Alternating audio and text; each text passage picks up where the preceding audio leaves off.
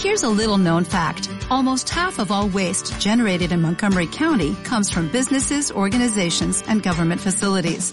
Reducing the amount of waste in your workplace will have a positive impact on our environment. It can also save you money on your disposal costs. Reducing waste and recycling at your business is easy to do and is the law in Montgomery County. Make it your business to recycle right. Learn more at montgomerycountymd.gov slash recycle right or call 311. Thank you.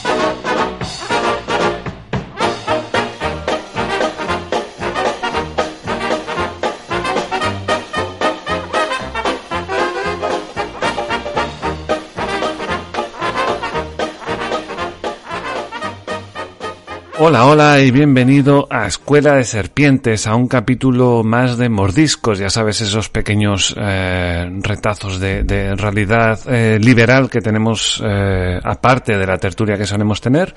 Hoy es un, es un capítulo muy especial por un par de razones.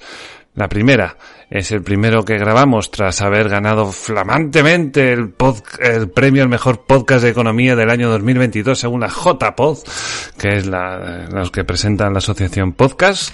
Esto que estoy diciendo es algo que nuestra invitada no lo sabe, o sea que se está, está encontrando ahora. Y lo segundo es la invitada, que vamos a tener una entrevista con una, con una chica que se encuentra en Colombia, lo cual a mí me gusta siempre tener un, una pequeña conexión ahí con, con los partidos de, con los partidos, perdón, con los países de Hispanoamérica para, para no olvidarnos que, que en realidad hispanos hay muchos más allí que aquí. No nos olvidemos. Y al final la lucha es, es ambos lados del Atlántico y, y, bueno, allí también tienen lo suyo y además en Colombia que, que, que, bueno, que la cosa está, está de aquella manera también. Pues nada, no me queda otra cosa más que saludar a Alejandra Moreno. ¿Qué tal Alejandra? Hola Mario, ¿cómo estás? Mucho gusto y gracias por invitarme. Un verdadero placer. Bueno, Alejandra pertenece a, la asociación, eh, creo que es asociación, ¿no? Sí, a, Lola, Ladies of Liberty of America, eh, que ya teníamos una conexión en Chile, ahora tenemos una en Colombia. Me encanta, me encanta la gente que trabaja ahí porque siempre está dispuesta a charlar y a explicarnos cómo están las cosas.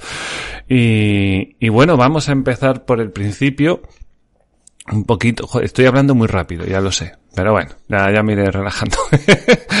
Perdón también el escuchante porque estoy un poco eh, catarrado, entonces no sé cómo va a salir la voz, pero bueno, vamos allá. Lola en Colombia. Bueno, cuéntame, ¿cómo, cómo vais allí? ¿Cuánto tiempo lleváis? ¿Cómo, qué es vuestro día a día? ¿Cómo, cómo estáis allí? Bueno, te cuento un poquito de, de, qué es Lola, así como en resumidas cuentas para, para las personas que nos escuchan. Lola es una organización de mujeres liberales alrededor del mundo. Entonces nos dedicamos a promover libre mercado y a promover libertades individuales en cada uno de nuestros países y hacemos fuerza conjunta entre nosotros. Entonces, por ejemplo, en Hispanoamérica trabajamos muy juntas porque pues básicamente tenemos los mismos problemas en todo lado. Corrupción, falta de libertad, gobiernos inestables, eh, bueno, son problemas bastante similares, eh, con sus diferentes perspectivas en cada uno de los países, eh, obviamente. Colombia, por ejemplo, tiene índices de violencia altísimos que no tienen países como Chile o como Perú, eh, pero igual um, todos creemos todas las participantes creemos que el libre mercado sería una de las soluciones para mejorar la calidad de vida en Hispanoamérica bueno, y a nivel mundial, ¿no? Eh, en España no tenemos capítulo, pero pues si alguien del podcast eh, quisiera unirse, eh, puede contactarnos, porque estoy segura que en España tenemos cosas muy parecidas, porque aparte de compartir idioma y religión, compartimos una cultura enorme. Y falta nos hace, ¿eh? Falta nos sí, hace que, que haya sí, un poquito aquí de, de, de, empuje en ese sentido, sí, sí. Bueno, ustedes también tienen mujeres brillantes como Isabel Díaz Ayuso, Cayetana. Muy bien. E imaginemos, imaginemos, por ejemplo, que, que, que mi abuela ha decidido eh, unirse a, a Lola y Me quiera, sí, ¿no? Joder, sería curioso. Y, y que dice, va, pues voy a ver qué puedo hacer, qué, qué, qué puede hacer una persona que decida apoyar a, Lola desde España, ahora aquí que no hay, que no hay sede. Bueno, eh, claramente no hay sede, pero entonces puede seguirnos en, en, en nuestras redes sociales y además eh, nosotros tenemos una newsletter donde informamos a todos los participantes, a nuestros sponsors y toda la gente que está asociada a nuestra organización qué pasa en cada uno de los países donde hay una persona que quiere informarnos a través de Lola. Entonces, por ejemplo, tu abuela dice, miren, es que acá en mi pueblo, en Galicia, ahorita tenemos un problema enorme, que es que eh, la Comisión Europea decidió eh, que no se va a poder pescar en 87 zonas. Entonces, Correcto. Yo creo Uy, que bien informada te veo, ¿eh? Joder, me acabo de quedar loco. eh, yo creo que eso afecta el libre mercado de, las, del, de nuestra comunidad y afecta a las empresas, la generación de empleo por estas y estas razones. Entonces nosotros eh, empezamos a hacer una campaña a través de nuestras redes sociales porque eso es malo, porque el libre mercado, al verse afectado, afecta directamente e intrínsecamente la vida de las personas en cada una de las comunidades. Por ejemplo, en Colombia, eh, que eso es un tema bien, bien, bien complejo de tocar, pero eh, la ilegalización de las drogas ha afectado una todas las vías de los colombianos de una u otra forma, directa o indirectamente. Todos somos víctimas de esa guerra. Entonces, eh, ¿cómo se pueden dar soluciones a eso? Y bueno, de eso hablamos nosotros eh, desde la perspectiva local y también desde la perspectiva internacional. Claro, porque además sí, además el tema de las drogas allí, claro, aquí en Galicia, por ejemplo, teníamos el mayor puerto de, cocaína de Europa. No sé si es para estar orgulloso, pero estaba aquí. Tuvimos un problema muy gordo, pero sí que, sí que al final esa ilegalización ahí en Colombia, sobre todo, al final lo que tenéis hoy narcos estados pequeñitos, ¿no? De, de zonas eh, donde guerrillas campan un poco a sus anchas y que viven precisamente porque es ilegal. Porque si fuese legal, cualquiera tendría acceso a las drogas y entonces, claro, ellos eh, acaparan y, y, acabas teniendo un problema bastante, bastante, bastante gordo. Y ahora mismo, ¿cómo, cómo está el tema de, de las guerrillas y todo eso? Porque sea... Bueno, Colombia no es la Colombia de los años 2000, 2000, 2002, del 90, no. Colombia es un país que ha crecido mucho, su economía es mucho más fuerte, está más diversificada, tenemos eh, muchas más exportaciones energéticas de hmm. gas y crudo. Entonces, bueno, empezando por eso, Colombia es un país muchísimo mejor para vivir, para visitar, es un país en general seguro. Eh, pero a lo largo de la historia, la cocaína ha la, pues sí, principalmente la cocaína, hmm. ha financiado grupos terroristas que quieren imponer regímenes comunistas en el país, ¿no? Entonces, eh, en los años 60 se crea la guerrilla pues más famosa que hay acá, que es las FARC, o que había, que ahora quedan es como unos grupos disidentes. Eh, entonces. están en el Parlamento, ¿no? Creo. Pero ellos acogieron a un proceso de paz eh, que les permitía estar en el Parlamento por dos periodos presidenciales o dos periodos legislativos que son eh, de 2018 a 2022 y de 2022 a 2026. Entonces, en 2026 ellos ya no van a tener el derecho de ser parte del Congreso si no son elegidos democráticamente por los colombianos, que yo dudo que eso vaya a suceder porque eh, las FARC tienen una desaprobación de alrededor del 98% entre la sociedad colombiana. Claro, es que el daño que hicieron es, eh, es terrible. Pero entonces, como te contaba, estas guerrillas eh, surgen eh, debido a una guerra civil que tuvimos y se crean como se les llamaba bandoleros, que eran un grupo de gente eh, que robaba y bueno, después gracias al apoyo de Cuba y de la Unión Soviética, estas guerrillas eh, toman una, una perspectiva mucho más radical hacia el comunismo y establecer el comunismo en Colombia y ese es su objetivo. En los años 80 aproximadamente, 70-80, ellos entran al negocio del narcotráfico primeramente como, como, como decir, el ejército de, los narcos. Entonces ellos mm. cuidaban el, los cultivos. Entonces ahí ellos aprendieron cómo se hacía el negocio. Y ya en, en, los años 90 ellos se convierten en uno de los principales exportadores de cocaína a nivel mundial y ese dinero les permite eh, fortalecer su ejército y comprar armamento a nivel mundial, cosa que les eh, permitió tomarse una ciudad capital en un departamento de Colombia, secuestrar millones de personas, secuestrar ingenieros, eh, bueno, hacer un, eh, atentados terroristas, todo eso financiado con el negocio de la cocaína, ¿no? Entonces, eh, bueno, Eso ha sido uno de los grandes temas en Colombia y el tema de la legalización no es porque consumir droga sea bueno, porque yo creo que ahí es como... no, no, no, no, no, aquí no hacemos alusión a que esté bien eso, eso ni, no, ni mucho menos. Exacto, sino que la política de prohibición ha sido tan fallida hmm. que tenemos que cambiar la perspectiva, la gente va a seguir consumiendo, la diferencia es que cuál es la perspectiva que tenemos, una perspectiva prohibitiva o una perspectiva desde, la, desde el tema de la salud pública pública, de que esto es un tema que no se puede prohibir, pero sí podemos educar y dar un tratamiento de salud a las personas que son adictas o lo consumen, eh, que es pues el camino eh, en el que se, o yo personalmente y, eh, me atrevo a decir que muchos de los que escuchan este podcast también hmm. promueven.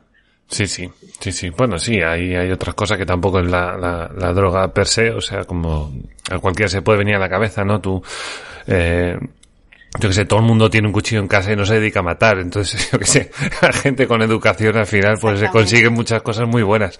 Y fíjate que se podía liar, que cuchillos tenemos todos. Pero, pero bueno.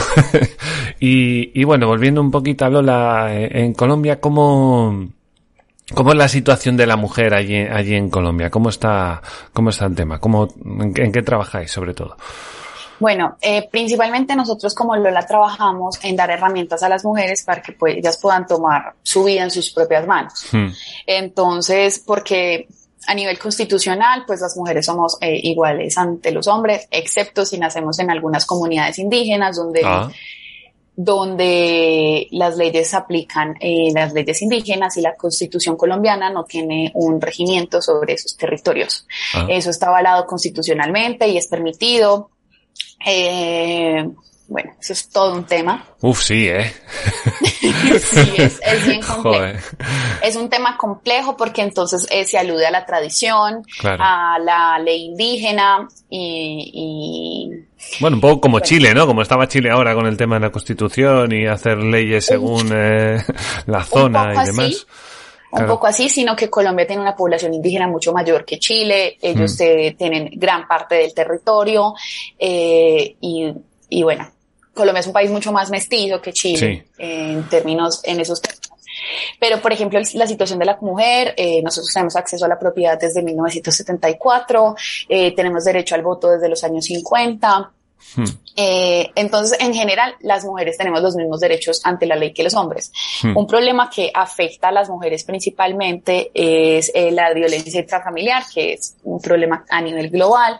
Y esta violencia intrafamiliar se ve eh, más exacerbada en las clases eh, con menos recursos económicos. Entonces, nuestra misión en Lola es hacer que estas mujeres, que todas las mujeres puedan tener mejor, mejor entrenamiento para el ámbito laboral, así ellas pueden acceder a trabajos mejor pagos, tienen más conocimiento, hmm. apoyo y soporte de sus familias y amigos, en caso de que sean víctimas, no estén obligadas a quedarse en esa situación, sino puedan ellas decidir cuáles las, los caminos y, las decisiones que van a tomar, ¿no? Porque al fin y mm. al cabo siempre es una decisión personal, pero eh, la libertad es un concepto bien general que al día a día yo lo traduzco como dar más opciones. Cuando la gente tiene opciones, tiene libertad de decisión. Entonces, eso es lo que hacemos en Lola.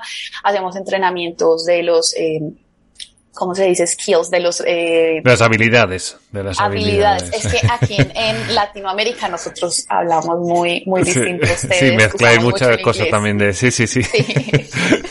las habilidades más demandadas del mercado, entonces en los hard skills, los, eh, los eh, habilidades duras y las habilidades blandas. Entonces las habilidades duras, por ejemplo, son un segundo idioma, entonces hacemos eventos eh, con personas extranjeras en Medellín, que es la ciudad donde yo me encuentro.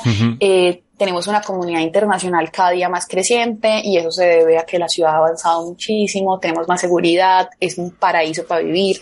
Yo siempre mm. digo acá, yo digo que acá es verano todos los días. Así da gusto, joder, no.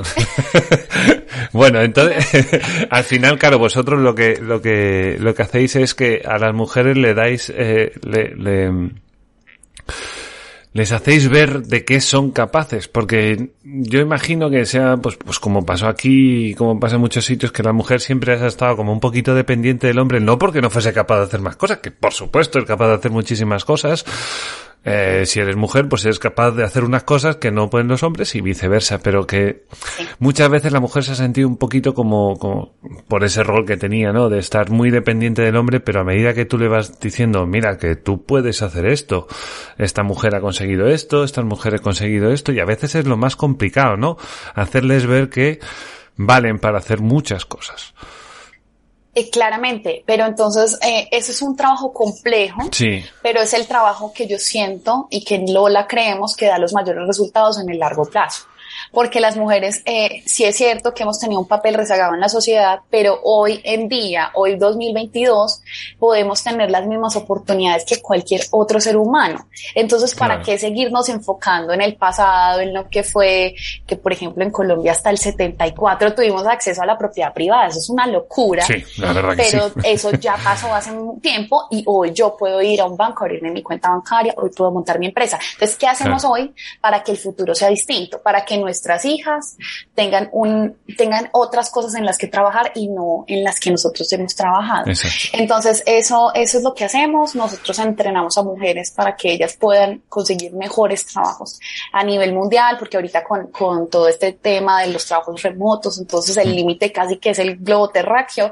Eso es lo que hacemos. Soñar en grande, Sí, sí, no, eso está bien, no hay que limitarse y menos ahora en el siglo XXI donde todo está a golpe de clic y, y bueno, hay, van saliendo trabajos y trabajos y trabajos que, que, que, bueno, puedes hacer desde casa, ¿no? Qué maravilla esto de, si no lo dijeran hace 30 años, madre mía, no nos lo creíamos.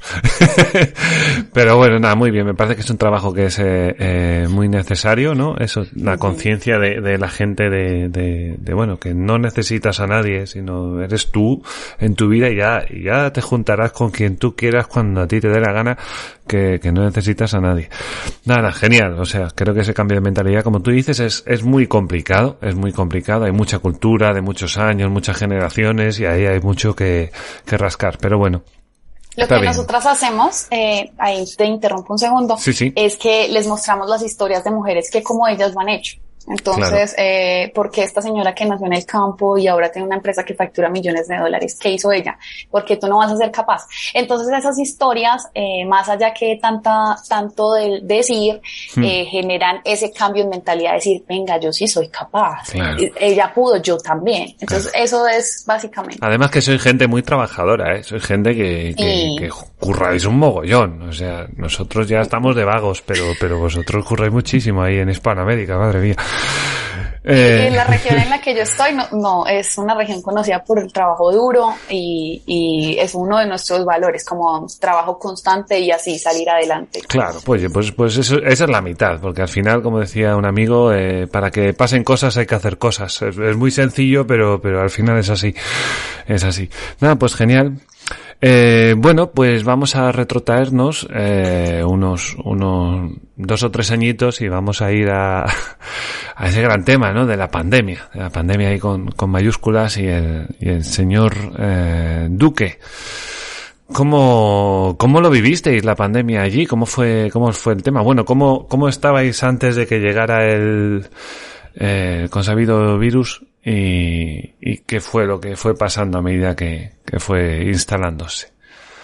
Bueno, ¿cómo lo vivíamos? Eh, yo creo que como en, en, lo que fue eh, Hispanoamérica, lo vimos mucho con como con eh, nosotros estábamos viendo el futuro a través de redes sociales.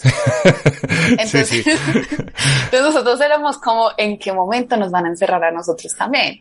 Yo me acuerdo que cuando empecé a darme cuenta como, uff, algo va a pasar, fue eh, que empecé a ver a los italianos eh, como cantando en los balcones y yo fue, pucha, ¿será que nos va a tocar? Ojalá que no.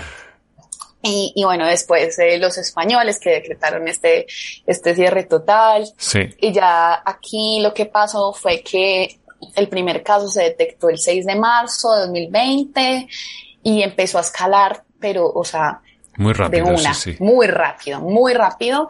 Y eh, entre el 18 y el 20 de marzo decretaron una cosa que se llamó como un simulacro. Vamos a encerrarnos este fin de semana para ver qué, qué sucede, ¿no? Y ese simulacro duró tres meses.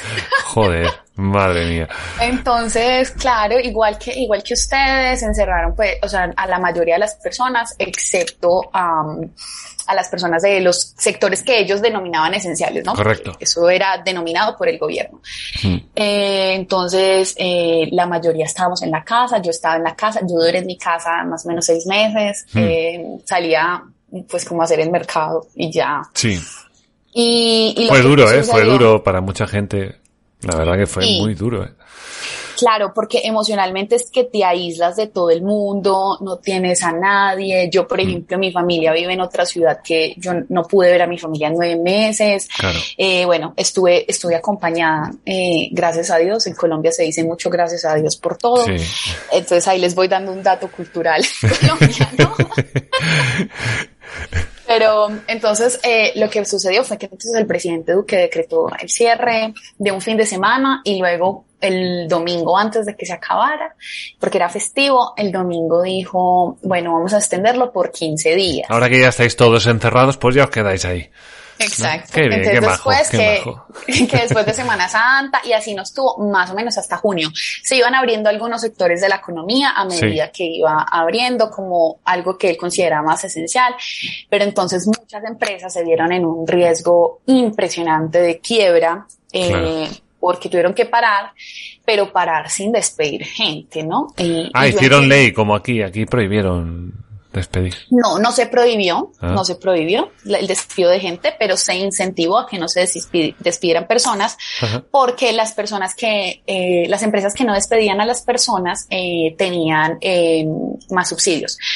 Ah. Entonces, por ejemplo, si tú no habías despedido a ninguno de tus trabajadores, te subsidiaban una parte del salario de esos trabajadores por todo un año. Entonces, claro que las empresas lo que hicieron, y si despedías solo a uno, entonces ya no tenías derecho. Joder.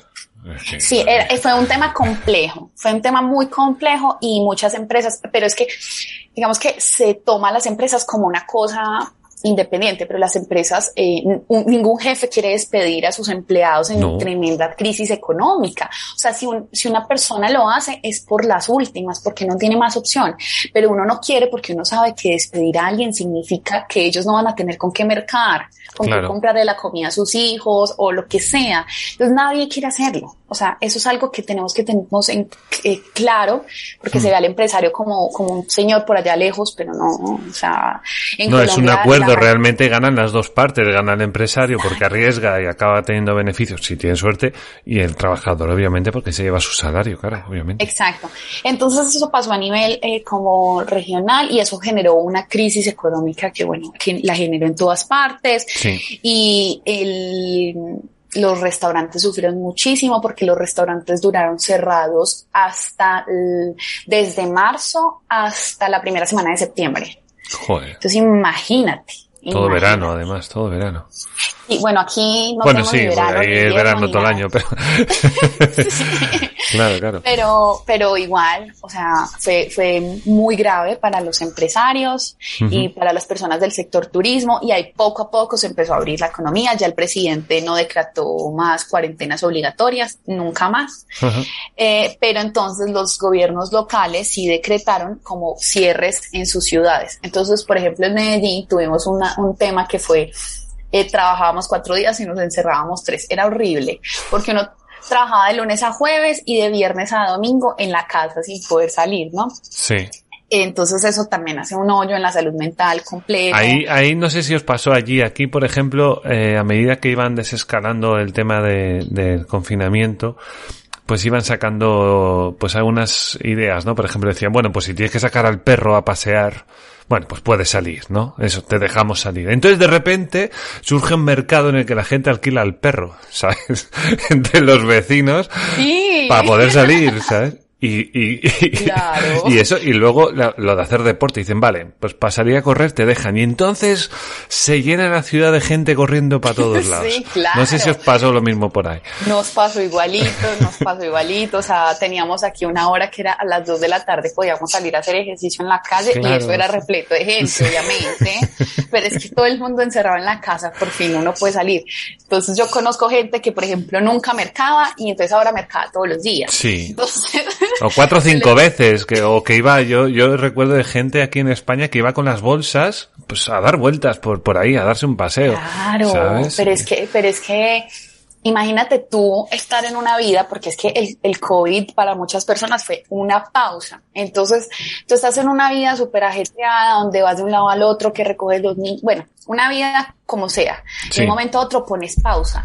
Pues pucha, la pensadera que te debe dar. Y la incertidumbre, que no sabes cuánto tiempo va a ser, que piensas que va a ser un mes o dos, pero no, o sea, No, eso estamos yo a día de hoy con, todavía con cosas de entonces. Claro, claro, todavía está la Por cosa complicada. Hmm. Y no, yo, yo, a mí, yo digo que los, los libros de historia van a, van a contar todas las locuras que hicimos durante el COVID. Va a ser como, pero esta gente, ¿qué le pasó? Espero Y que bueno, sí, vamos. Sí. Entonces, pero por ejemplo, digamos que en Colombia eh, no tenemos un estado tan fuerte como, Hmm. como lo tienen ustedes en España. Entonces aquí, dependiendo de la zona, tú tenías más o menos libertad. Ajá. Entonces, eh, donde no hay tanta presencia estatal, pues no hubo COVID prácticamente. Pero Claro. mis abuelos viven en una, en un pueblo de Colombia, pero ellos viven en una finca en un pueblo. Sí. Y como son pues abuelitos, señores mayores, entonces la policía iba a revisar que a las 3 de la tarde ellos estuvieran en la casa. Entonces ellos estaban a las 3 de la tarde en la casa y ya, pues la policía no volvía, pues porque no era necesario. Sí, claro. Entonces había bastante libertad. Eh, pero en las ciudades, como digamos en, en, en las grandes ciudades, sí hubo mucha represión, Ajá. hubo una- la- todas las locuras. Un señor que era vendedor ambulante y estaba vendiendo sus cosas, entonces la policía, entre cuatro y cinco policías lo cogieron que porque Ajá. estaba atentando contra las leyes del COVID. Una persona sola, ¿a quién va a contagiar? Más se contagiaron ellos ahí mientras todo el show y la Sí, sí, pelea. sí. Además, Pero claro, toda esta gente fueron- de, de la economía sumergida que no estaba protegida, digamos, o que eso, que, que, que vive al día, día a día de vender, pues lo que sea, eh, mal. O sea, mal, Claro. mal, mal. Aunque el gobierno Duque estableció un programa que era para ayudar a las personas más vulnerables y les enviaba dinero. Eh, básicamente se hizo a través de neobancos, entonces eh, todo eh, tenemos un sistema en Colombia que se llama Sisben, donde catalogan a las personas de acuerdo a su ingreso, entonces Ajá. ellos tienen acceso a, a todo eso y a través de estos neobancos eh, ellos eh, solo necesitan el número de celular, entonces te llega un mensaje de texto diciendo te han enviado tanto dinero eh, porque eres parte de la población vulnerable, entonces Ajá. iban y los, y los sacaban.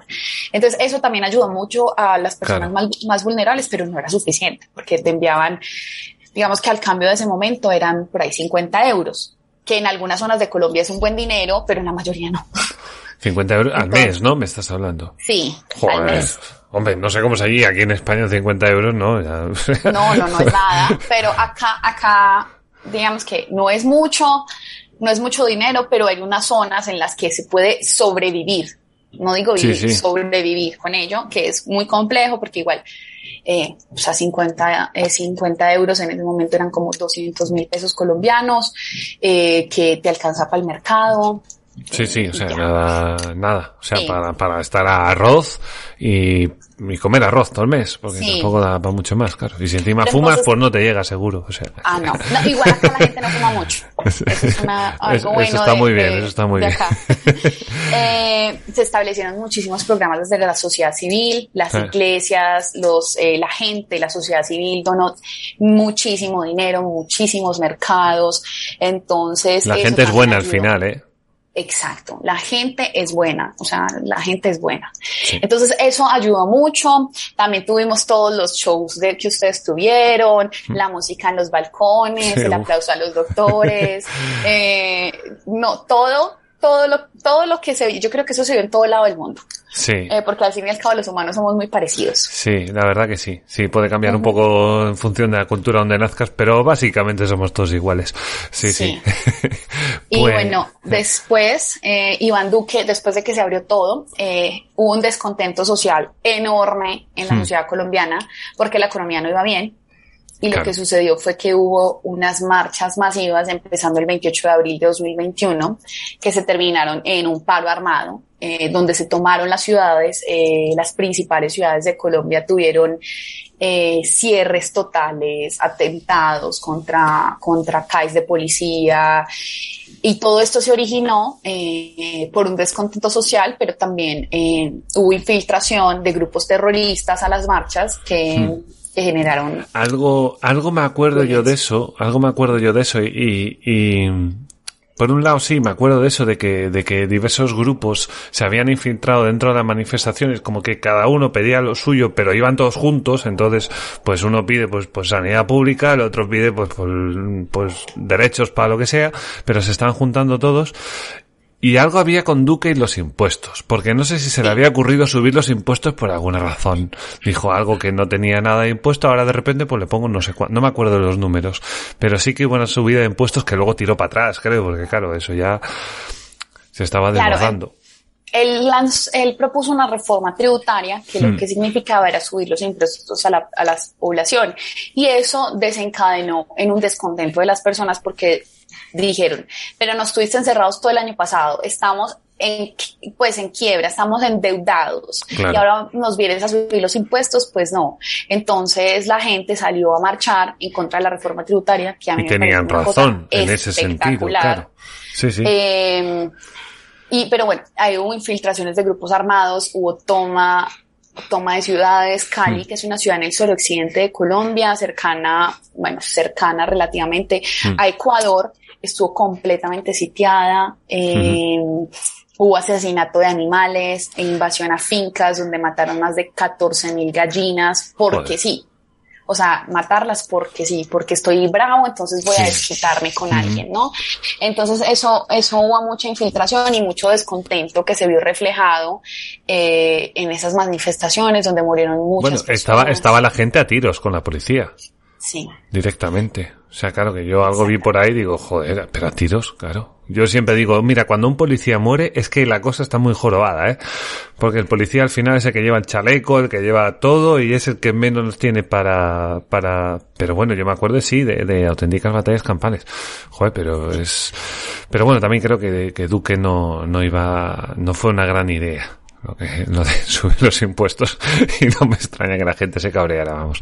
No, no fue una buena idea para nada. Y, y todo eso pues se dio en, en, un contexto de crisis, una crisis económica que no habíamos tenido en décadas. Claro. Entonces, claramente es como, ah, entonces los ciudadanos pagamos los platos rotos y el gobierno sigue aumentando sus puestos de trabajo, sigue aumentando eh, creciendo y creciendo, entonces todo para el ciudadano y el gobierno nada que aprieta el cinturón, como diríamos acá. Sí, un poco eh, como estamos ahora, ¿eh? No tampoco. Como están ustedes allá en, España. Sí, sí, sí. Lastimosamente. sí, que estamos igual que, que, madre mía, nos están metiendo. ¿Vosotros tenéis inflación ahora por ahí?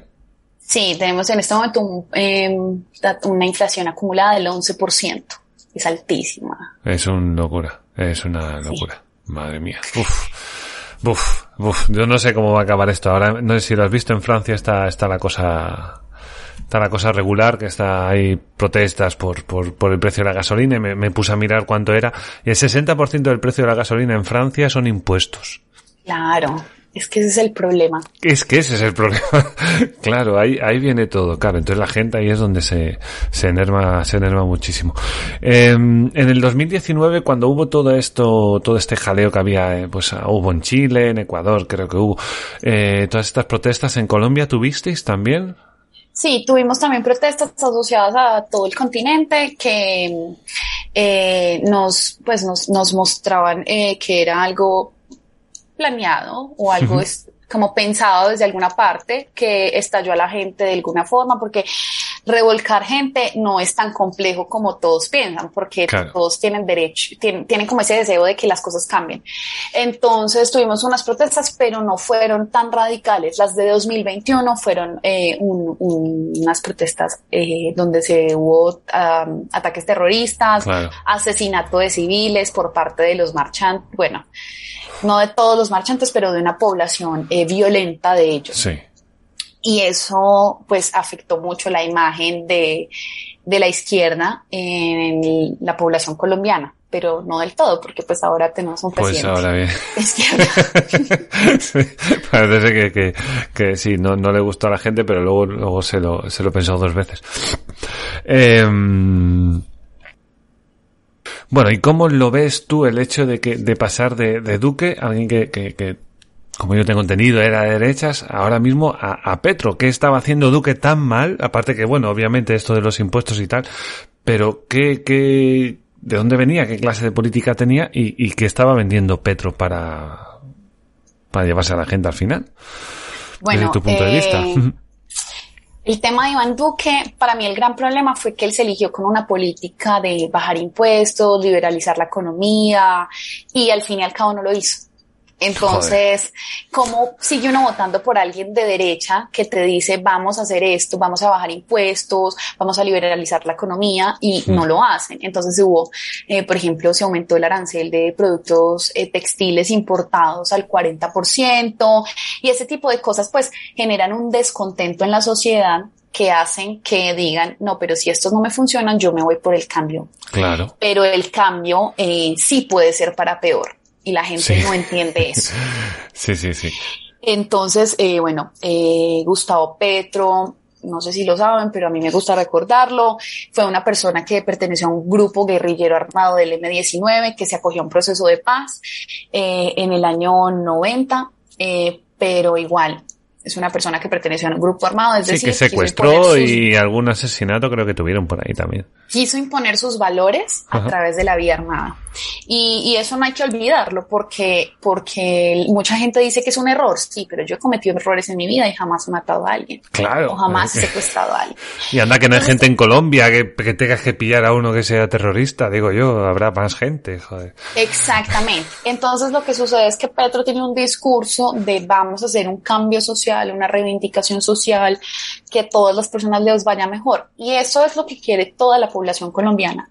Hmm. El problema de ese discurso es la forma en que se implementa porque entonces eh, decimos que queremos que a todos les vaya mejor, pero queremos que les vaya mejor a los más pobres a costa de los más eh, de los más ricos, o queremos que eh, les vaya mejor a los trabajadores a costa de los empresarios y no eh, creando más riqueza, cre abriendo las fronteras, atrayendo inversión, aumentando la seguridad para que la gente diga, ay, venga, Colombia está más seguro, quizás podemos invertir allá. O sea, se toman una serie de propuestas y objetivos que son los que la sociedad colombiana quiere, hmm. pero el campo estratégico para hacer esos objetivos realidad, pues son erróneos y equivocados y se siguen repitiendo los errores que se han repetido por décadas, no solo en Colombia, sino a nivel mundial, ¿no? Entonces sigue eh, prometiendo socialismo, cuando el socialismo lo que crea es más desigualdad y pobreza extrema. Entonces, ahí empezando por eso. Eh, pero la gente, Petro es una persona que tiene un discurso absolutamente eh, encantador. Él sí. sabe cómo hablar, él sabe qué decir, él usa mucho, eh, como decir, como un encanto, como un cuento. Él te sí. cuenta un cuento y te dice cómo es que va a ser mejor y por qué es que estamos tan mal. Es un buen socialista, eh, lo hace bien, eh. Buen, te cuenta un, un relato espectacular. Yo digo que Petro debería dedicarse a la escritura mejor. Yo creo que le iría mucho mejor, pero sí, bueno. haría menos daño, seguramente. Exacto. Entonces, eh, bueno, eh, muchas personas confiaron en él, a pesar de que ya había demostrado en la alca siendo alcalde de Bogotá, que es la capital de Colombia, su mala gestión y cómo no puede ejecutar los recursos públicos y llevar una ciudad a ser más próspera y segura. Claro. Eh, las personas igual confiaron y eso hay que respetarlo porque él ganó democráticamente, eh, la mayoría de los colombianos lo eligieron y bueno, él llega con su propuesta de gobierno que básicamente eh, se divide como en tres grandes pilares que son reforma agraria, Qué raro, ¿no? Uy, eso nunca se hizo. Yo sé, él, pero, pero digamos que lo que él dice lo entiendo porque lo dice, porque sí. está firmado en los acuerdos de paz de La Habana. Vale. Y, y, la forma en que lo quiere implementar es comprando la tierra para dársela a otras personas. O sea. Lo que eh, se ha hecho siempre con las reformas agrarias al final. Sí. y su otra propuesta es terminar las explotaciones de petróleo y de gas que representan el 60% de las divisas internacionales que recibe Colombia. Es verdad, eso, lo leí, me pareció, me pareció un locurón increíble con el, con el pretexto este, ¿no? De, de, de cuidar el planeta. Claro. Y, y entonces hay unos como, yo personalmente me pregunto, pero si tú quieres mejorar la vida de la gente, ¿cómo vas a terminar con eh, el 60% de nuestros ingresos internacionales. O sea, ¿cómo vamos a comprar medicinas baratas? ¿Cómo vamos a hacer carreteras, puentes, todo lo que necesita el país si no tenemos la plata del petróleo? Necesitamos el petróleo y mientras desarrollamos otra fuente de ingresos, no podemos dejar de recibir esta. Entonces, bueno, ese, ese tema es, es muy complejo. Hay una guerra interna dentro del gobierno, entre el ministro de Hacienda diciendo no vamos a parar explotaciones de petróleo. La ministra de Energía diciendo que sí lo vamos a hacer y Gustavo Petro sin dar unas declaraciones oficiales. Entonces eso genera incertidumbre en la inversión, que al fin y al cabo es lo que los que los inversionistas son los que vienen y ponen la plata y dicen yo no arriesgo en Colombia porque no hay seguridad jurídica. No, no, claro. Sí, sí, es, es un relato, es un relato, pues, pues no sé, pues es típicamente de aquí, diría que es España igual, pero, pero bueno, sí queda, sí queda un poco de, un poco de, de cosica. Eh, hace, hace unos meses, antes de las elecciones, eh, Juan Ramón Rayo, economista español, eh, estaba ahí todo el rato, pues un poco, digamos, detrás de Petro, ¿no? En plan, cada vez que Petro sacaba un tuit, pues ahí iba Rayo, ¿no? Detrás, zasca, mira, esto es mentira, esto no es así, esto se hace asado, esto se calcula así, esto se calcula asado. Y, y bueno, claro, porque no hay que olvidar que, que Petro es economista, que Petro, en principio, tiene que ser una persona dedicada al, al dinero, al generar la riqueza, a no a explicar pobreza, sino a generar riqueza. Tiene que saber, en principio, cuáles son las causas que llevan a un país a ser cada vez más rico. Y bueno, ya me has hablado antes de, de la reforma agraria, que siempre ha ido mal, por alguna razón. Él, como, sí. como buen socialista, él dirá, no, pero los demás es que no lo han hecho bien. Yo voy a saber cómo hacerlo bien, que es lo que suele pasar en estas cosas. Y, y bueno, ya ahora, después de, de un par de meses, eh, ¿cómo ves a, a, a, Petro? ¿Cómo ves, eh, cómo le ves ahí en el, en la presidencia? ¿Qué va haciendo? Ay. ¿Qué va, qué va proponiendo? Yo veo que la mayoría de sus propuestas van en el camino incorrecto. Uh -huh. eh, y me refiero a incorrecto porque van en el camino de eh, desincentivar la creación de riqueza en el territorio colombiano. Hay una cosa que aplaudo de Petro y es su discurso abierto a cambiar el enfoque, como ya hablábamos anteriormente, de la lucha contra las drogas. Eso lo aplaudo y lo celebro que él ponga esa agenda.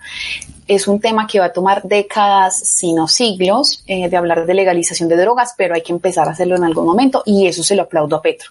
Uh -huh. eh, pero el tema económico, sus reformas laborales van orientadas en tener más protección hacia, hacia los trabajadores, eh, lo que en términos, si lo pensamos, suena muy bonito, suena hermoso, pero la realidad es muy distinta, porque lo que esto significa es que las empresas van a tener menos incentivos para contratar más personas, es decir, va a haber más desempleo.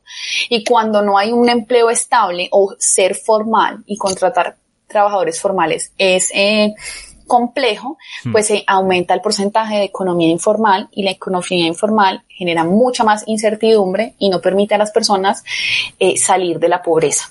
Claro. Entonces, ellos siempre están eh, en la línea de lo que se llama las personas en situación de vulnerabilidad. Uh -huh. eh, esa es su propuesta eh, de reforma laboral. La ministra de Trabajo que tenemos en este momento, vaya casualidad con España, también es comunista.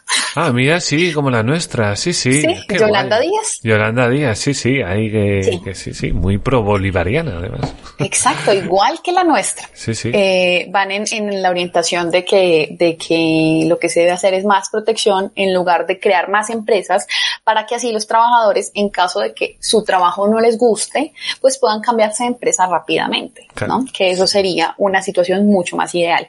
Eh, Petro también tiene muchas otras propuestas que aún no hay eh, posiciones formales en el Congreso, como hacer un cambio al sistema de salud, hacer un cambio al sistema pensional. Entonces, lo que, en el tema del sistema pensional, lo que él propone es pasarnos de un sistema, en Colombia tenemos eh, dos sistemas funcionando al mismo tiempo, ahorro individual y prima media. Entonces, él quiere que todas las personas nos pasemos al ahorro, eh, a la prima media lo que eso generaría un problema, o sea, pan para hoy, hambre para mañana, porque eh, la pirámide de crecimiento de la población colombiana está en este momento, es la, la mayoría de la población colombiana está entre los 20 y los 40 años y la natalidad, el porcentaje de niños que tiene cada mujer colombiana es de 1.6, o sea, no tenemos ni la tasa de reemplazo. Es decir, ¿quién va a pagar las pensiones de esas personas que están entre los 20 y los 40 años? No, nadie. Tienen pues que ahorrar. Como en el coronavirus habría que mirar a España, ¿no? Exactamente, exactamente. Entonces, España para nosotros es un reflejo de lo que se puede hacer bien y también de lo que se puede hacer mal. Entonces, eh, lo que todo el mundo le dice a Petro o lo que muchas personas le proponemos al presidente es, todos queremos irnos por la dirección en que el país vaya mejor. Copiemos a los que lo han hecho bien, a nuestra manera, lo tropicalizamos, lo hacemos nuestro pero no podemos seguir copiando las medidas que a muchos países no les han funcionado, incluso cuando ellos son más ricos que nosotros, como Italia, como España, como Francia. Nosotros no tenemos ese capital eh, económico eh, para implementar esas medidas que ya han demostrado que son fracasadas. Entonces hay que hacer los cambios ahora en este momento, pero en la dirección correcta que nos guíe hacia un país con mucha más prosperidad. Claro, y además nosotros que tenemos suerte porque estamos en, en la Unión Europea y está detrás pues Alemania y tal, y países que tiran mucho... Los frugales. Claro, los, los que odiamos tanto en España porque son unos... bueno, España es envidiosa per se. Queremos lo de, lo de los demás y, sin dar pan al agua, por supuesto. Y, y bueno, claro, entonces... Eh, claro, Pero bueno, te, te cuento un poco, por ejemplo, las declaraciones que ha generado, eh, las declaraciones del presidente Petro han generado dos eh, problemas inmediatos. Bueno, un problema inmediato que se siente ya en los bolsillos de los colombianos, que es la devaluación del peso colombiano. Entonces, eh, las monedas a nivel internacional se han devaluado respecto al dólar. Sí. Pero la diferencia es la velocidad con la que se han devaluado. Entonces, por ejemplo, las monedas como el real y el peso chileno se han devaluado alrededor de un 9% con respecto al dólar en los últimos dos, tres meses. Sí. Pero el peso colombiano se ha devaluado un 20%. Joder. Entonces, un dólar en, julio de 2022 equivalía a 3.700, 3.800 pesos colombianos. Hoy Hoy, 17 de octubre de 2022, un dólar equivale a 4.700 pesos colombianos. Entonces son mil pesos de diferencia. O sea, es una devaluación muy grande eh, respecto al dólar, lo que afecta a las importaciones, favorece las exportaciones, pero al fin y al cabo las exportaciones necesitan importar para poder exportar. Entonces, eh, eso ha afectado directamente la canasta familiar, ha afectado el ingreso de los colombianos y su poder adquisitivo a nivel mundial. Y eso ha hecho que muchas personas que votaron por Petro estén arrepentidas de haberlo hecho. Pues sí, pues sí, como tú A dos meses de su elección. Claro, mm, y son cuatro años, ¿no? Son cuatro años. Eh, yo soy optimista. ¿Y por qué soy optimista? Porque eh, Colombia ha avanzado muchísimo en los últimos 20 años. Si pudimos eh, deshacernos de las FARC o al menos minimizarlos y controlarlos, eh, podemos hacer eh, que Petro no sea un daño tan grande. Eso sí nos va a costar eh, bastante. Vamos a tener que hablar mucho y trabajar muchísimo para que su daño no sea tan fuerte y que no se quede en el poder por más del periodo presidencial para el que fue electo. ¿Y cómo lo ves tú las relaciones actuales de, Colombia y Venezuela? Porque, porque ha sido llegar Petro y eso ahora de repente les ha faltado abrazarse, ¿no? Petro y a Maduro, vamos. Parece que se estaban esperando, ¿no? Yo qué sé. Pues claramente es, es, es, obvio que Nicolás Maduro ha hecho declar hizo declaraciones en favor de Gustavo Petro para que él fuera elegido presidente, mm. porque Gustavo Petro fue asesor de, de Hugo Chávez, entonces obviamente hay una relación estrecha, comparten valores e ideas, especialmente eh, sus políticas o su ideal de sociedad, que es eh, el socialismo. Sí. Eh, ¿Está en el grupo de Puebla, Petro? No lo tengo claro. Yo tampoco, pero Petro, por seguro, está en el, en el foro de Sao Paulo. Ah, bueno, sí. En mi grupo de Sao Paulo. Es cercano, bueno, a los Kirchners, a eh, Lula da Silva, bueno, a todas estas personas, a Michelle Bachelet. Sí. Eh, pero el tema, el tema con las relaciones con Venezuela, y bueno, abrir la frontera es eh, en medidas positivo, porque eso hace que las personas que cruzan de un lado al otro puedan hacerlo de manera legal, no tengan que estar sujetos a grupos armados eh, y, grupos irregulares donde ellos tienen que cruzar por eh, denominadas trochas, pagar una comisión. entonces eso eh, pues es positivo para las personas que viven en la frontera, porque muchos venezolanos dependen de la frontera colombiana para adquirir sus productos alimenticios, ¿no? Eh, también se incentiva el intercambio de mercancías, de productos, de exportación de comida a Venezuela, el tema de cómo se va a relacionar ese, eso, los empresarios colombianos, cómo van a manejar el tema de sus pagos y sus ingresos, pues aún no es claro. Entonces eso será algo por ver. Eh, las relaciones diplomáticas, pues eh, a mí me parece un tema agravante porque ya se ha demostrado ante Naciones Unidas y Human Rights Watch ha demostrado que Venezuela es una dictadura que viola los derechos humanos. Entonces, ¿cómo es posible que un gobierno como el de Gustavo Petro, que dice que promueve los derechos humanos, que quiere una economía para la vida, una Colombia humana y una que la vida sea lo máximo y lo más sagrado, que es eh, deseable para todos, entonces, ¿por qué apoya una dictadura que ya se probó que viola derechos humanos? Esa es una, una pregunta que, que, no logran responder, que no van a responder porque no tienen cómo decirlo, porque sus respuestas son hipócritas. Sí. Eh, exactamente. Entonces, eh, eso no se entiende. El embajador de Colombia en Venezuela es Armando Benedetti, es cercano a Petro, estuvo muy cercano a toda su campaña y probablemente están intercambiando cosas que aún no conocemos, inteligencia, eh, no sé, planes, pero la sociedad colombiana es una sociedad fuerte que se va a defender de todas las políticas que pretendan implantar. Eh, como te digo, yo soy eh, soy optimista del futuro colombiano porque no tengo, no tengo otra razón más que ser optimista después de lo que, lo que hemos vivido. Además que ser eh, pesimista no me va a llevar a tener ninguna solución que funcione para mí, mi familia, mis amigos. Eh, entonces, bueno, eso es lo que hacemos en Colombia. Estamos trabajando para que las medidas de Petro no sean tan dañinas y por establecer un liderazgo eh, político que nos oriente por el camino correcto, porque al fin y al cabo Petro ganó porque no había contrincante valioso del otro lado. O sea, no había.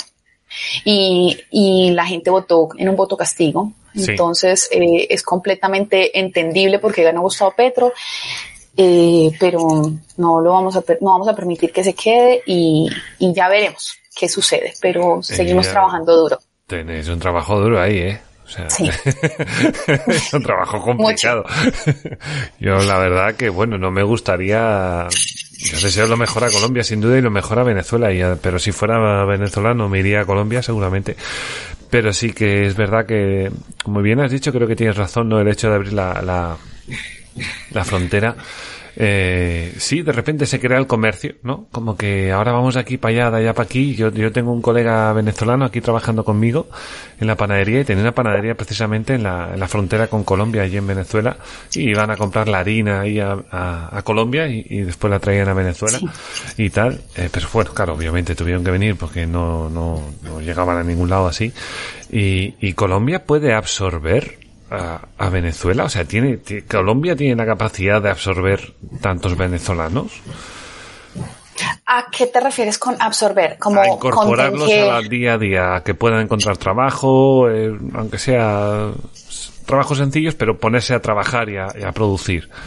Bueno, eso, eso es una respuesta sin duda, no la tenemos. Eh, nuestra economía no es lo suficientemente fuerte para acoger la migración venezolana que en los últimos eh, aproximadamente 10 años, de 2012 a 2022, han sido 3 millones de, venezolanos los que han migrado. Unos ya se han ido, otros eh, siguen acá Mm. Eh, pero sin duda, muchas personas eh, venezolanas han encontrado en Colombia un hogar y un país donde establecerse y soñar de que pueden volver a restablecer sus vidas y mm. establecer sus familias acá.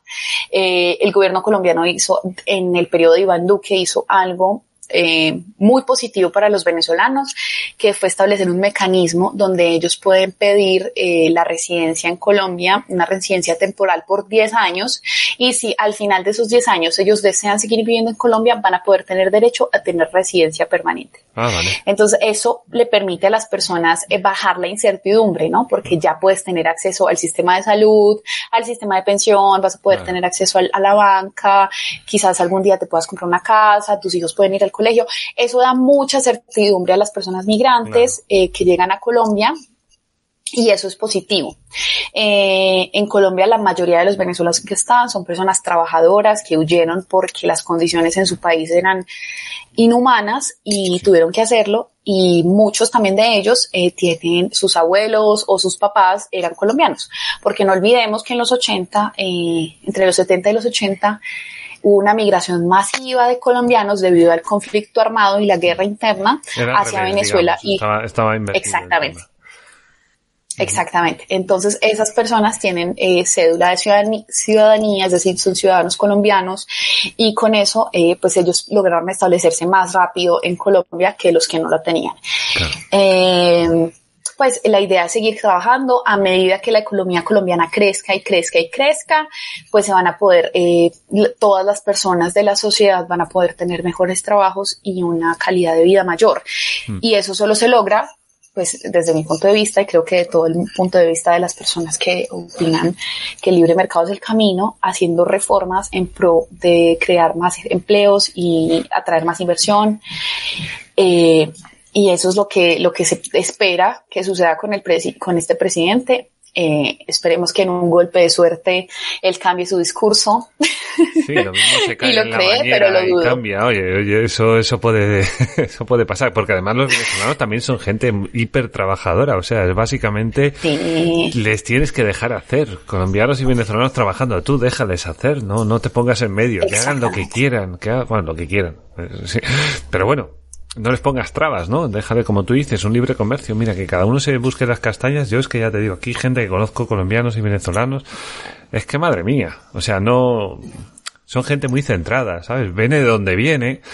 Y son gente que dice, mira, a mí yo ya he pasado lo jorobado, a mí no me vengas con tonterías, yo vengo a trabajar, trabajo, trabajo lo que tengo que hacer y luego ya mi tiempo libre ya veré lo que hago. Pero trabajan muy bien, son muy, gente muy disciplinada y, y la verdad que bueno, o sea, eh, lo que te digo, es dejarles hacer, dejaros hacer y hasta el país produce como, vamos, como un tiro. Además que son regiones que producen mucho, que tienen muchas posibilidades, que si tú me, yo lo digo a veces por aquí, ¿no?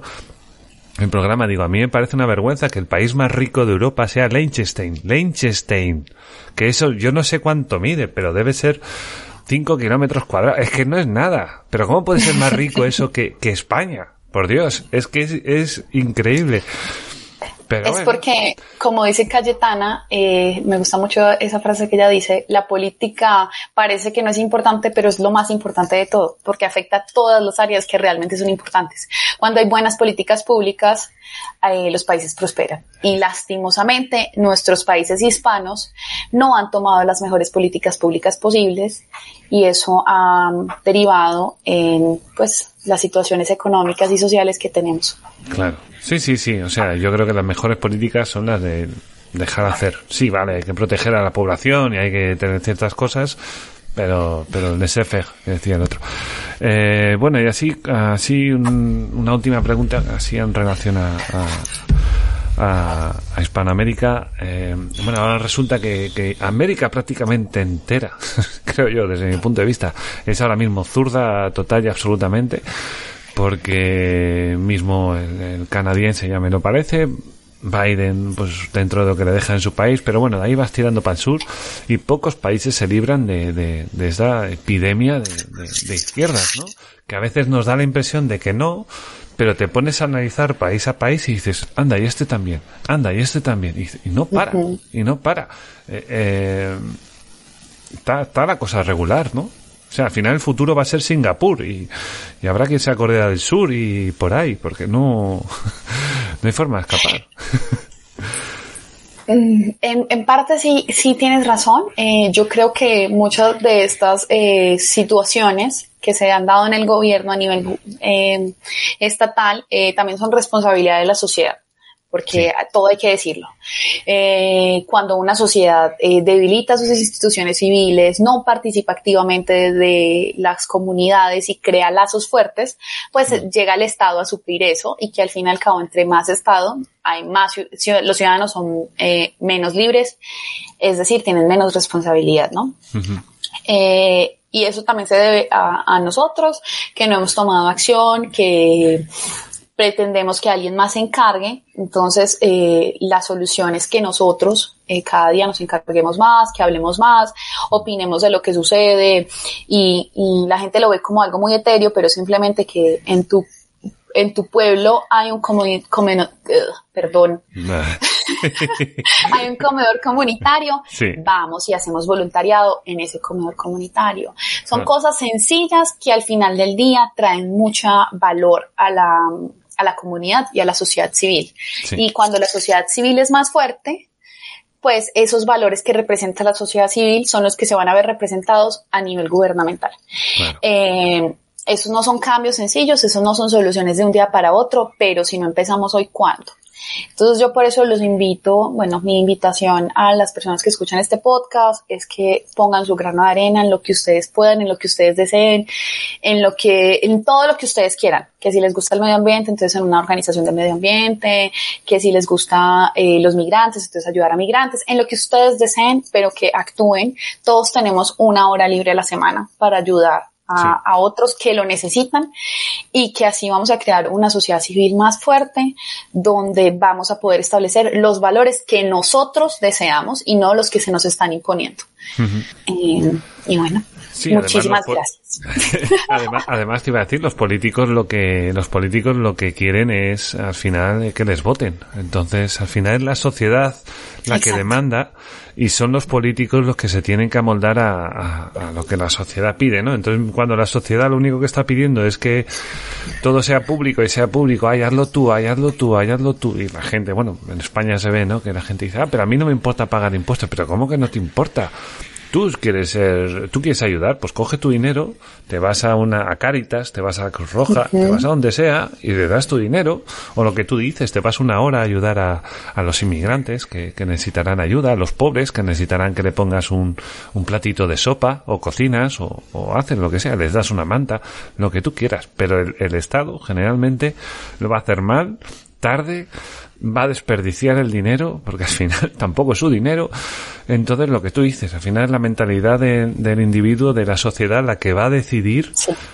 cómo tienen que comportarse los, los, los, políticos para estar en el poder. Y bueno, pues, pues sí, al final, eh, yo digo, la gente vota mal es un poco duro, pero la gente vota mal. O sea, no, no, no, no, le gusta, no le gusta tener que esforzarse y tener mucha, mucha responsabilidad, pero bueno, también es comprensible, ¿no? Yo le digo muchas veces que yo entiendo que la gente no esté muy metida en política porque la gente bastante tiene con su vida, bastante tiene con su día a día, con trabajar, con llevar a los niños al cole, con hacer la comida, con todo eso, como para encima tener que andar pendiente de los políticos, de lo que dicen, de, de las leyes, de, de, de, leer el boletín oficial del Estado. Y de, no, hombre, no, que la gente está a otras cosas, hombre.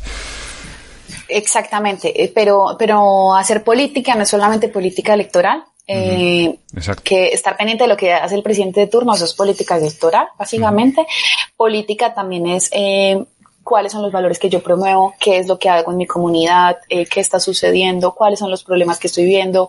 Eso, eso también es hacer política y creo que es una cosa mucho más cercana y fácil de hacer porque está al lado mío. Salgo de mi casa, lo veo. Claro. Eh, conduzco, lo veo. Entonces, eh, lo que a la gente le funcione, porque no todo el mundo, no todo el mundo tiene que hablar de política. No, la gente hable de lo que le guste Exacto. y eso va a ser necesario e importante.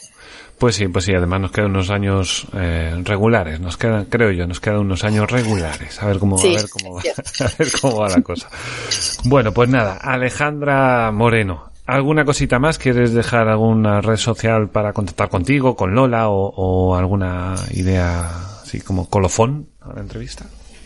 No, bueno, muchas gracias por haberme invitado y pueden seguirme en mi Instagram, que ahí comparto eh, bastante sobre mis opiniones, sobre todo sobre libertad individual, mm. que es eh, arroba mariaa.moreno. Entonces ahí pueden seguirme, ahí tengo todos los, los, datos si quieren asociarse a Lola y ser parte de esta organización que quiere es un, un, un, mundo más libre para todos. Se me trabó la lengua al final del podcast. Somos todos personas, todo bien, todo bien. Bueno, y bueno, nada más, querido escuchante, muchísimas gracias por llegar hasta aquí. Espero que te haya gustado este, este capítulo. No me queda mucha, mucho más que decir, salvo que eh, nos escuchamos en el siguiente. Chao, chao.